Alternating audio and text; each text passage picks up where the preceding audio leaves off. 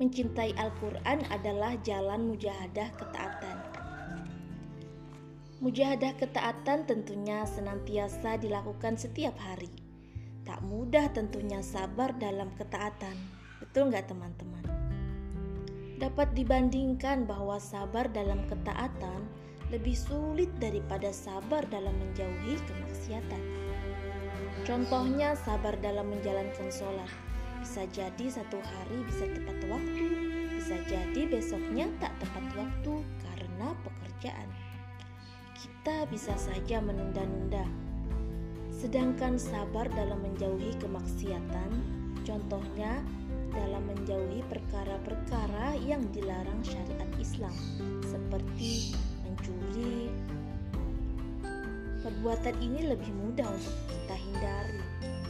Sepanjang hidup, yakinlah ada Allah Ta'ala yang selalu membimbing.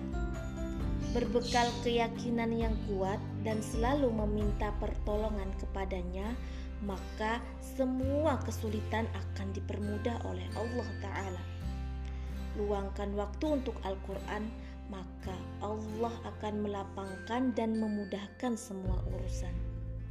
Iman yang kuat menjadi pondasi untuk selalu bisa menjadi hamba yang dicintai Allah.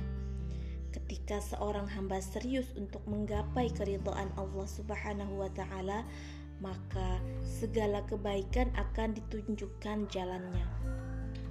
Oleh karena itu, semua amal hendaknya diniatkan untuk Allah, karena ini adalah sebenar-benar kebahagiaan hakiki.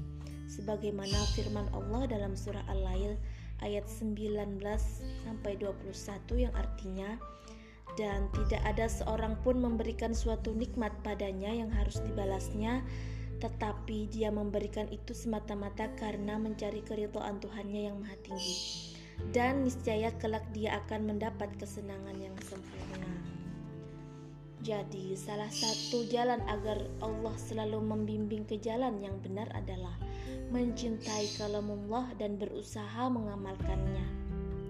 Jika masih ada kesulitan waktu untuk membaca dan menadaburi setiap ayat, maka mulailah dengan mendengarkan ayat-ayat Al-Quran melalui murotal agar telinga kita menjadi terbiasa dengan hal-hal yang dicintai Allah.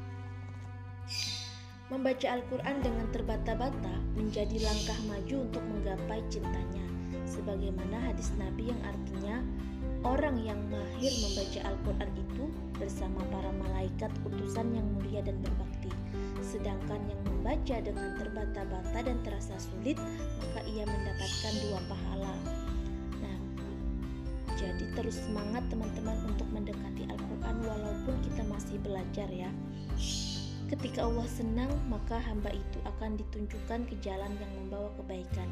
Sebagaimana hadis Nabi, barang siapa yang Allah inginkan kebaikan padanya, Allah akan pahamkan ia dalam masalah agama. Hadis riwayat Al-Bukhari dan Muslim. Nah, ini ada ciri-ciri keberkahan dalam hidup apa saja? Mari kita simak. Ciri-ciri keberkahan dalam hidup adalah dengan senangnya beribadah dan berbuat kebaikan. Arti dari berkah adalah ziyadah fil khair. Bertambahnya kebaikan dalam hidup. Misalnya, lebih mementingkan bagaimana nasib di akhirat kelak.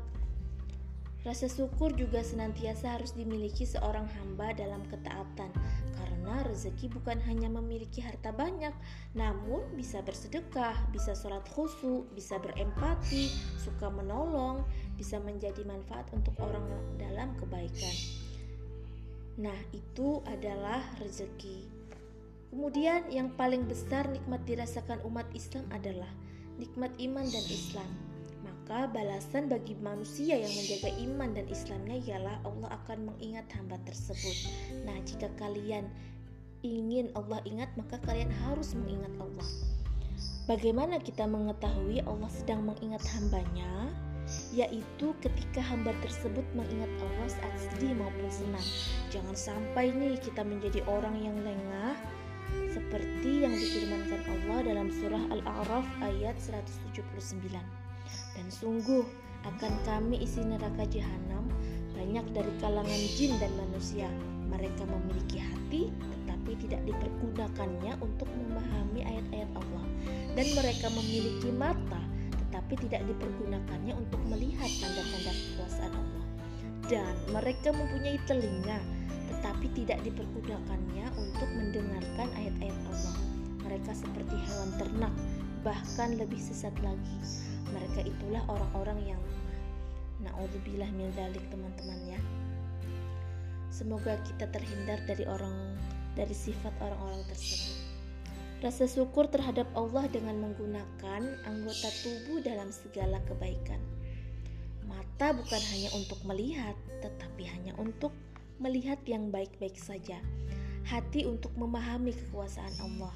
Telinga juga untuk mendengarkan hal yang diridhoi Allah. Mintalah pertolongan kepada Allah agar aktivitas sehari-hari selalu dibimbing ke jalan yang benar. Salah satunya dengan mengisi ruh dengan istighfar, sholawat, membaca Al-Quran, dan zikir lainnya saat pagi hari selepas sholat subuh. Jika tak sempat, bisa juga dengan melafazkan kalimat thayyibah.